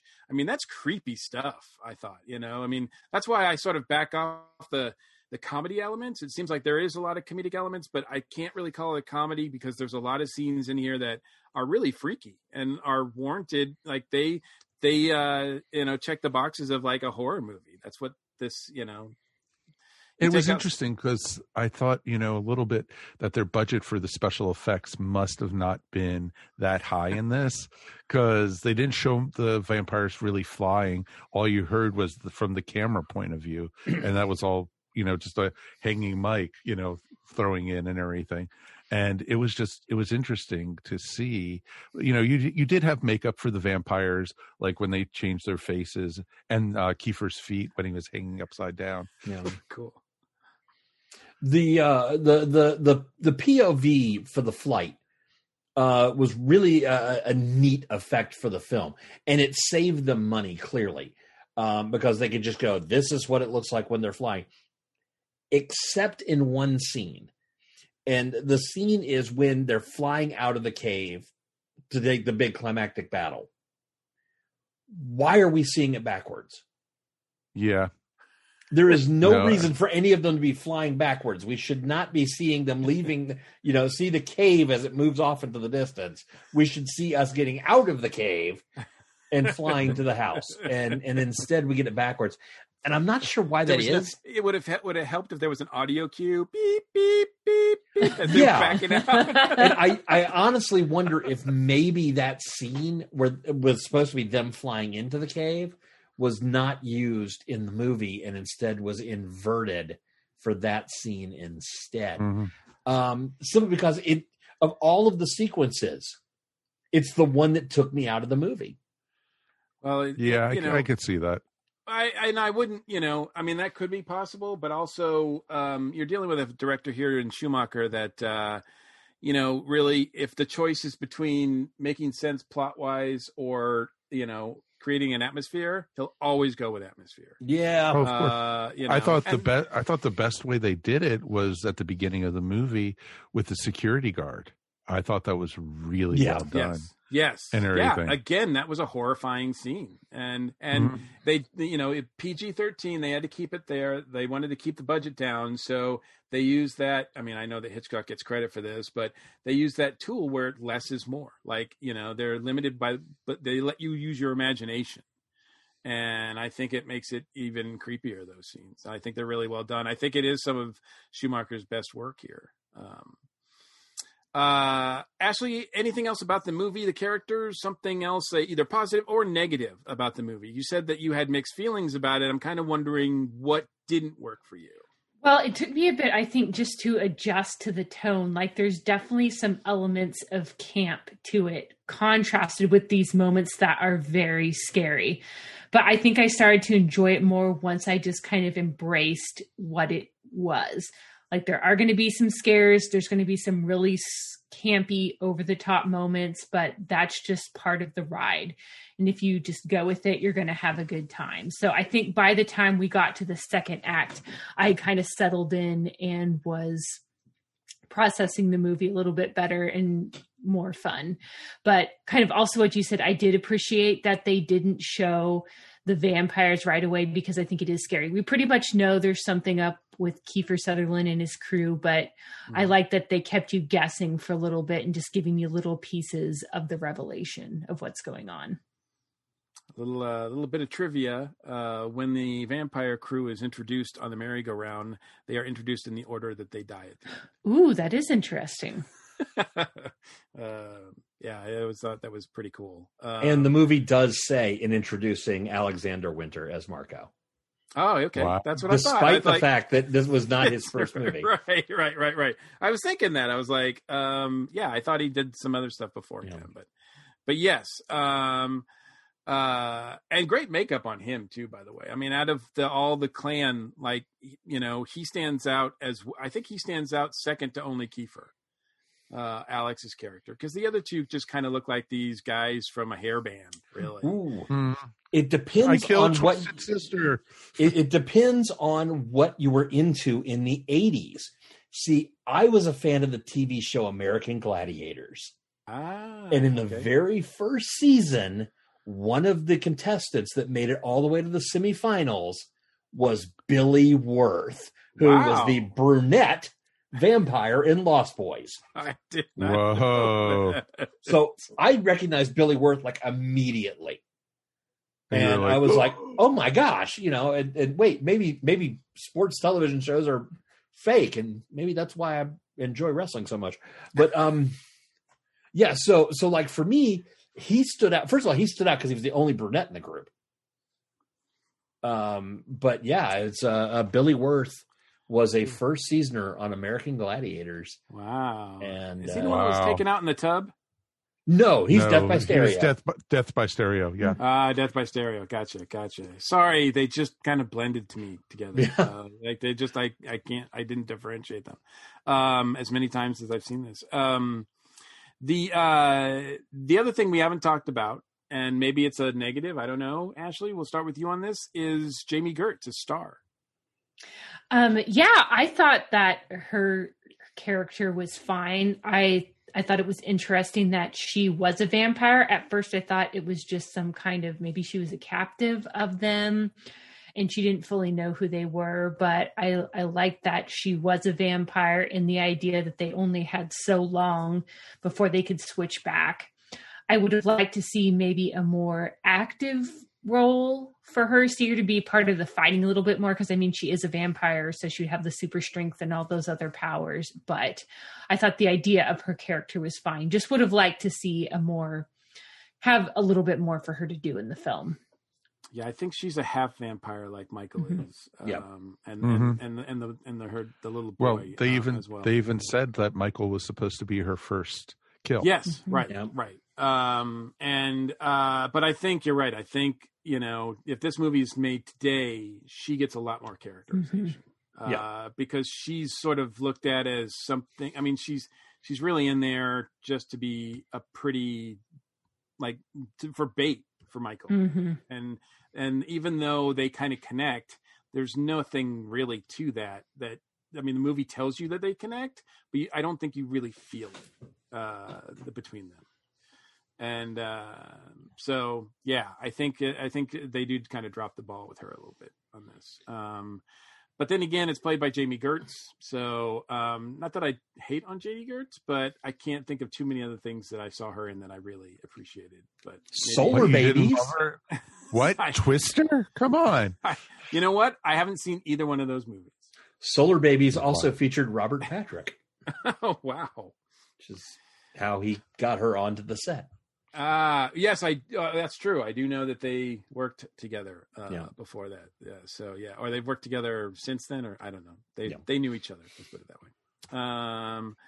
So, uh, Alex, what about you? Is something else about the movie either positive or negative at this You- point? I, I'll I'll certainly echo that. I, I don't feel like Star was given enough to do, and that was a problem with a lot of the '80s action films. Was that the Hmm. female was there to be the love interest or the hostage? It's it's yeah, like look Um, at uh look at I mean, I hate to say anything negative about it, but even like Back to the Future, like Oh, yeah. Marty's girlfriend is barely mentioned. Yeah, yeah, she's kind of persona non grata. Yeah. I mean, so much so they In were the able to whole- replace her in the sequel. in the whole trilogy. Yep. Like, you know. Yeah, yeah. So Let's just uh, put her on the porch. Let's know. put her on the porch; she'll be fine. Yeah, and if that's the standard that all the '80s movies are using, then yeah, that's you Yeah. don't get too many other examples of great, Mhm. Great women characters. Yeah, um, but I, I think uh, all in all, I thought she was fine for for what she was supposed to be. Um, there's uh, there's just a lot of really cool in this film. I will say that it The bathtub scene is a little odd. Um, and there's a lot of weird that goes on in this film. There's a lot of references made in this film that, for the age that these kids are supposed to be, shouldn't be happening. Blood sucking Brady Bunch, uh, The Flying Nun. Um, oh, there's another one that he makes that's just like, you know, for the MTV generation, this should not have been like commonplace yes and- pop culture. No, yes and no, because no, no, 'cause- Those Yeah, those quotes yeah, were 'cause- in there for people who are in their 20s in 1987. no, because Well, I was still be- in my yeah, mean, because I if was they're I Michael's just turned twenty, yeah, Yeah. and, And everything we grew up with because those stuff in reruns, right, Mike? in re- a lot of reruns exactly. So that was Channel Five and Channel Twenty was Brady Bunch, Flying Nun, you know, all those things, and so. The kids probably they didn't have cable back then. Remember, they had only uh, so many channels. well, they just And- gotten or- cable like oh, a few and- years They've gotten cable because they've said there's no MTV. right. Yeah, Yeah. No TV, there's Exactly. no Well, yeah. MTV. but it was. I love that line from the grandfather. I have TV Guide. Why do I need a TV? I don't need a TV. I've got a TV. Love guide. that. That was TV just so guide, yeah. awesome. That's a great line. Um, the the there was a couple of uh, product placements that slipped in. That I thought was very nicely done. Uh, they didn't over they didn't over overdo it. Carnation Um, milk. the carnation milk, Yes. and double stuffed Oreos. Yeah.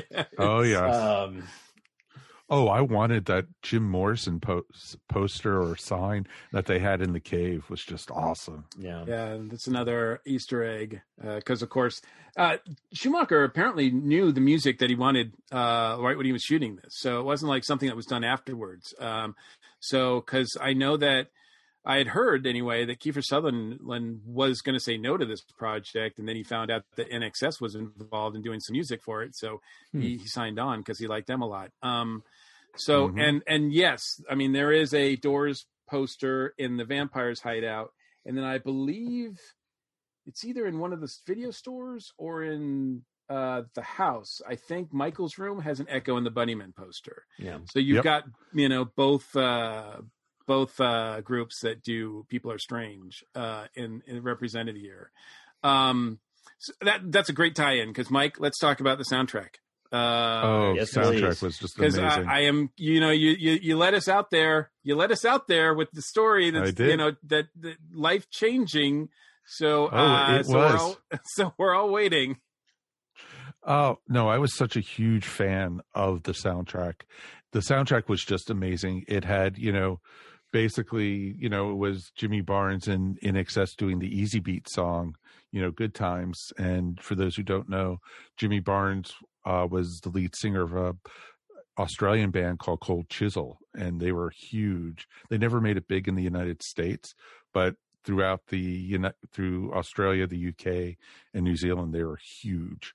So it was it was great that, and um, you also had you know Roger Daltrey doing Elton John, you know, "Don't Let the Sun Shine on Me," and the story bet- behind that is when I 1987 I was going for my first degree. I was up at uh, Frostburg State University in Western Maryland, and my roommate and I took a road trip, and we were listening to the soundtrack, and we were up on some mountain road, and a deer ran out in front of us, and we swerved out of the way to miss the deer, and we went over an embankment and flipped the car four times.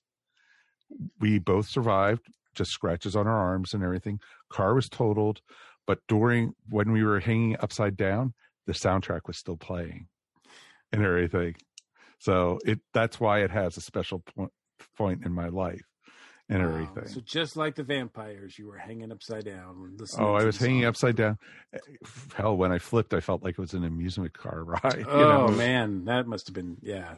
Hmm. And this is pre pre airbag, Yeah. so so it was it was crazy. But this whole the whole soundtrack, that's you know, "Cry Little Sister," and you know, it was there was just so many good songs on this on the t- at the time the album because this is pre CD, and you know, this is just before the CD started hitting and everything. So we had it on cassette. That's why we were playing it in the car. Yep. So it was pretty awesome. So, but Yeah. yeah. the music, the music, and even they did uh "Walk This Way."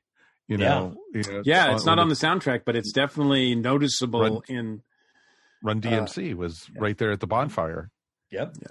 And, and you know what happens to people that listen to rap? Yep. They get eaten, by, eaten vampires. by vampires. That's right, exactly right, right.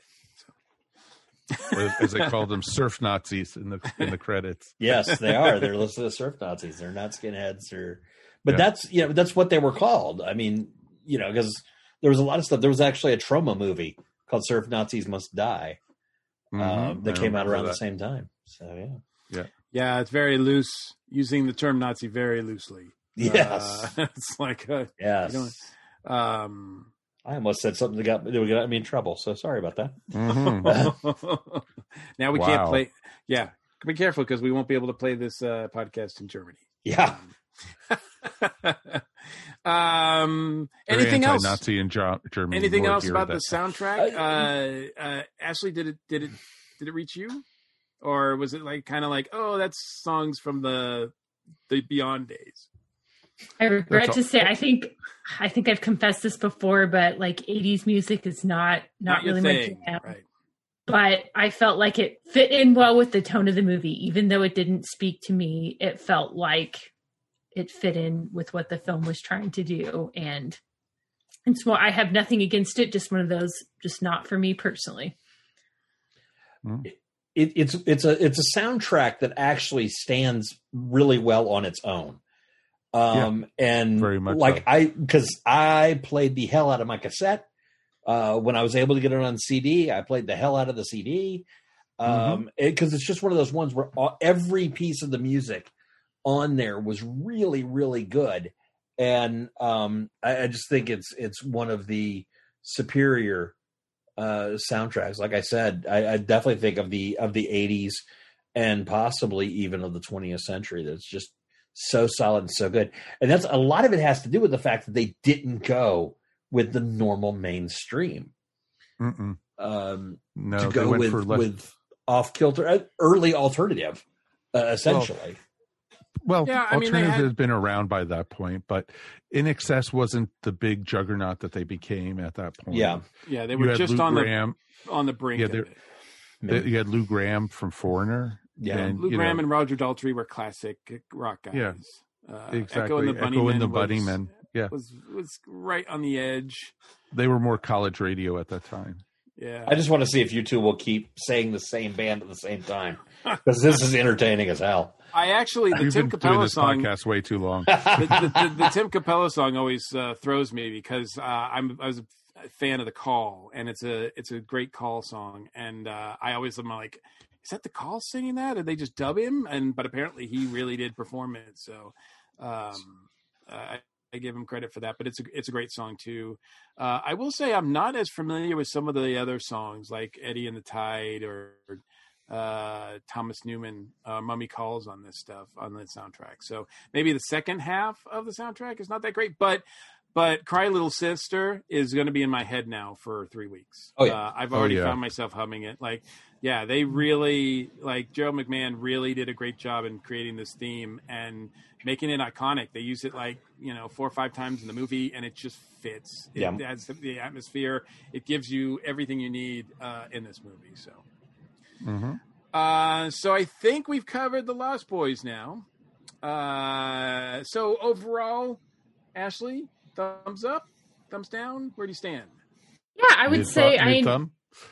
Yeah, I enjoyed watching it. It wasn't my most favorite, but I was uh I was entertained by it after I finished watching. It's like, yeah, I'm I'm glad I got to see that and I just enjoy trying new things that are a little outside my uh, cinematic comfort zone. And one of those that I'm particularly interested in lately is maybe starting to dip my toes just a little bit into horror, which is a genre I never thought I would want to get into, but films like this are kind of helping me explore it. Like it's not like all out scary. It's got some comedy, some camp. So Yeah, Lost Boys is a good good way to dip your toe. And It there's a, is. There's a lot of like '80s horror movies that are like this, like Vamp or Once Bitten or uh, Fright Night, that are very much like part comedy, part horror.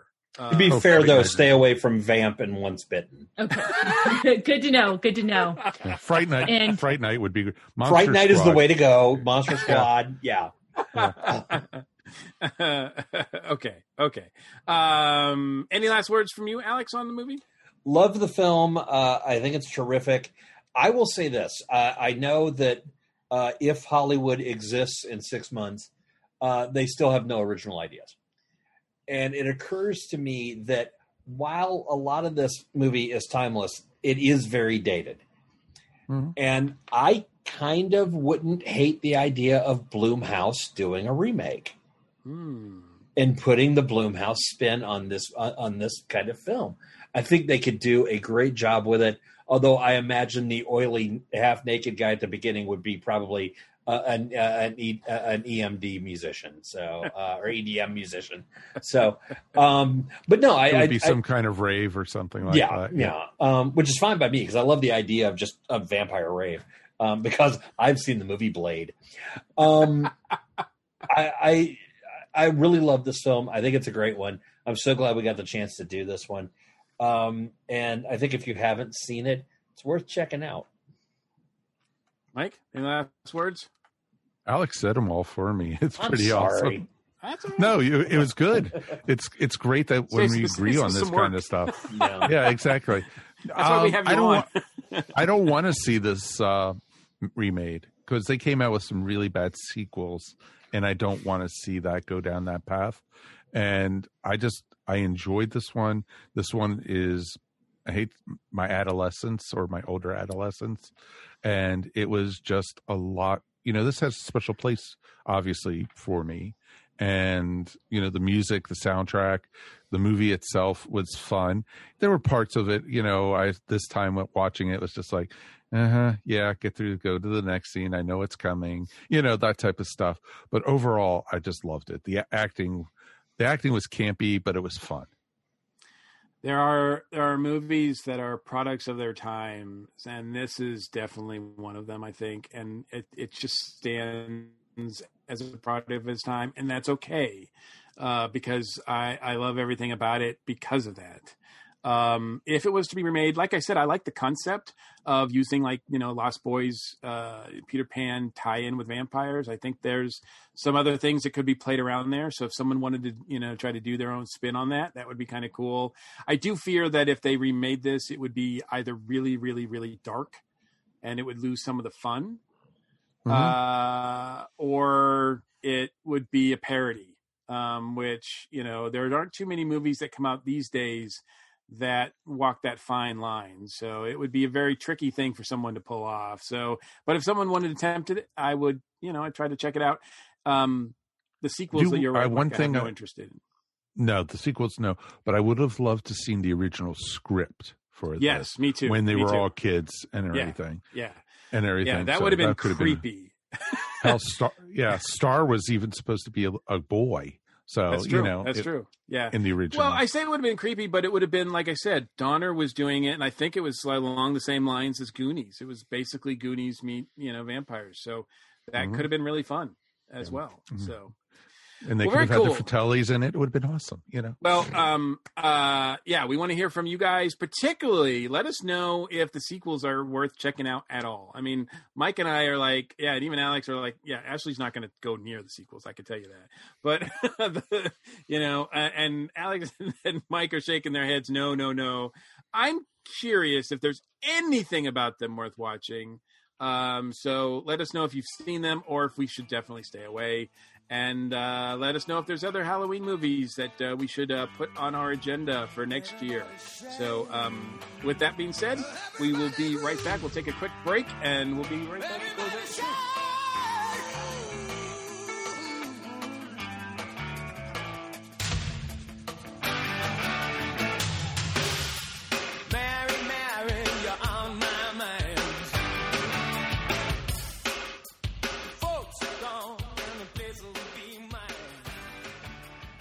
Welcome to a Geek Girls Take. I'm your host Angela, and this week this Geek Girl is talking about the South Park Quarantine Special. So there hasn't been much new TV in the last few months due to the pandemic. Well, South Park put together a quarantine special that not only addresses a lot of the issues with quarantine, but also focuses on other social issues going on right now, like the police and the election. It has a very good balance of silliness and commentary, like South Park does best. As well as a few other rather amusing things thrown in there, like songs and cameos. I think one of my favorite moments was Cartman faking his computer freezing up during class and then placing a photo of him to make the teacher think that his computer had frozen so that he could go off and goof off in his house and eat his cheesy puffs like cereal. Also, his social distancing song during this scene is really, really funny to me. It was probably my favorite song in the whole show. This whole episode is a humorous look at something that isn't really funny, but they're taking it seriously while also making fun of a lot of the issues that have popped up in the world now. Their version of Mickey Mouse also terrifies me. He is one scary mouse, and he makes an appearance in this episode because he was in there a lot last season too, but I'll let you find out what he has in play with this. This episode also focuses on Randy's weed business and how every time there is an event, he makes a special for it. So he had his Christmas special, he had his Halloween special, and now he has his quarantine special. So we also get to see how Randy is just a sellout altogether for everything and how he named his farm Tegridy, but he really doesn't seem to have much integrity. Well, thanks for listening to A Geek Girl's Take. What will I talk about next week? Well, you're going to have to listen to find out. Everyone these days could use a little support, and your friends at the ESO Network are no different. With the ESO Network Patreon, the cool thing is, is when you help support us, it's you who will benefit. With four tiers starting for as little as 25 cents a week, you can listen to some of your favorite network podcasts early hear exclusive content, maybe get some ESO swag, or even possibly take a shot at the geek seat. All you need to do is sign up at patreon.com backslash ESO network.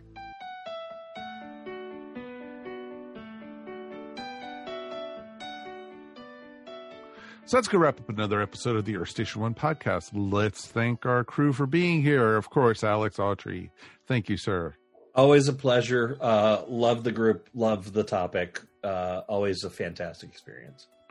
Anything you want to shout out about, my friend? Uh, yeah, you know what we're seeing. Um, Regal closed 583 of its stores, um, at least until the beginning of next year. Um, if you have an independent theater that's at all open, go buy a gift card. Help them out. Mm-hmm. Exactly.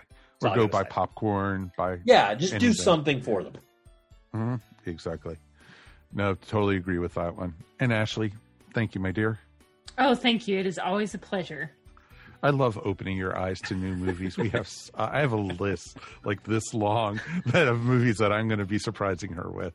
So it's going to be awesome. Anything you want to shout out about? Um, I'd actually just like to echo what Alex said about the importance of remembering and supporting our local theaters during this time. It was interesting watching The Lost Boys and just thinking, oh, this movie I think would be a lot more fun in a group, and just realizing how important those communal experiences can be. So, whatever you can do, just don't forget about your local theaters because when things go away, sometimes it's hard to get them back.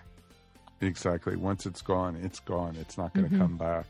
And, you know, there is nothing like going to the movies to mm-hmm. see a film it's a unique experience and it's something you know i don't want to tell my grandkids you know oh when you know when your dad was young i used to take him to the movies once a week and this big room that had lots of seats and you got to see oh and they go oh just like the projection holograms got it yeah yeah.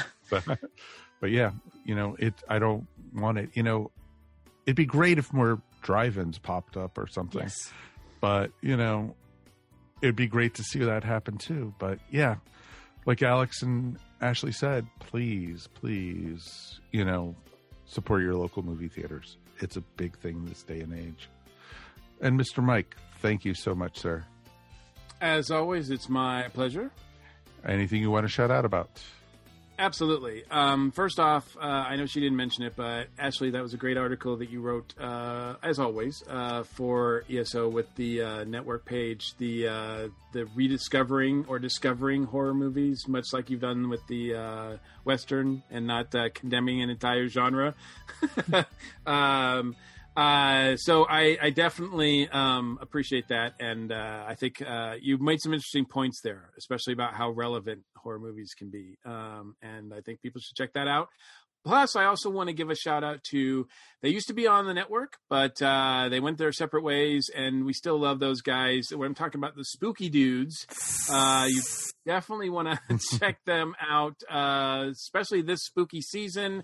Um, Corey and Eric are still doing their thing. In fact, they just uh, are reaching episode 100 so they are reaching their centennial episode uh, perfect timing for that. Uh, i'm not sure exactly what they're picking as a movie to review there or what they're doing for episode 100 but you'll definitely want to check it out um, and check them out because they are uh, look we didn't think they last five days. No just nope. Didn't. No not with their track record but you know but yeah, No, they're a great uh, bunch of guys. They really are. Yes, yeah, we still see them. It's it's one of the shames of not being at Monsterama uh, this past weekend was not seeing them because we always see them at Monsterama. we do, we do. and uh, it's good to hang out with them. So, uh, guys, congratulations on reaching episode 100, and uh, yeah, I definitely recommend people check them out this this season. Okay, that's definitely true. My shout out, you know, I feel really bad talking about this now. Alex and Ashley were like, save the movie theaters, save. and, you know, I basically had a TV review real quick. Judy and I are late to the, the screen, but we finally started watching Schitt's Creek and it was awesome. We just finished the second season already. And my God, it is awesome it is a slow burn kind people have been comparing it a lot to good place that the first season it just takes a little bit to get warmed up and then for them to find the characters. And my god these people are some of the most shallow people i have ever ever met. And Moira Rose is a character and should have had a museum all to herself. You know catherine o'hara is just amazing. And it is just an awesome show. And you know why didn't i watch this sooner? I don't know but it was a blast. And we had a we were having a great time watching it. So probably by this time next week we'll be done with it. So because there's only six seasons and each episode's like 21 ep- 21 minutes long. So it is so easy to binge. It's it's awesome. Definitely check it out. And mr mike gordon what do we got for next week Next week, we continue the countdown to Halloween, and we've got a very, very special episode uh, that we're recording next week with you guys. Uh, Mike, of course, will be here with uh, the award winning Mark Maddox, and we will be talking to Victoria Price. She is the youngest daughter of Vincent Price. Uh, she's in charge of the Vincent Price legacy. Uh, she's written a book, a comprehensive book about her father. And um, we're just going to celebrate uh, her father, the master of menace and uh, talk to her all about him and and the stuff she works on as well.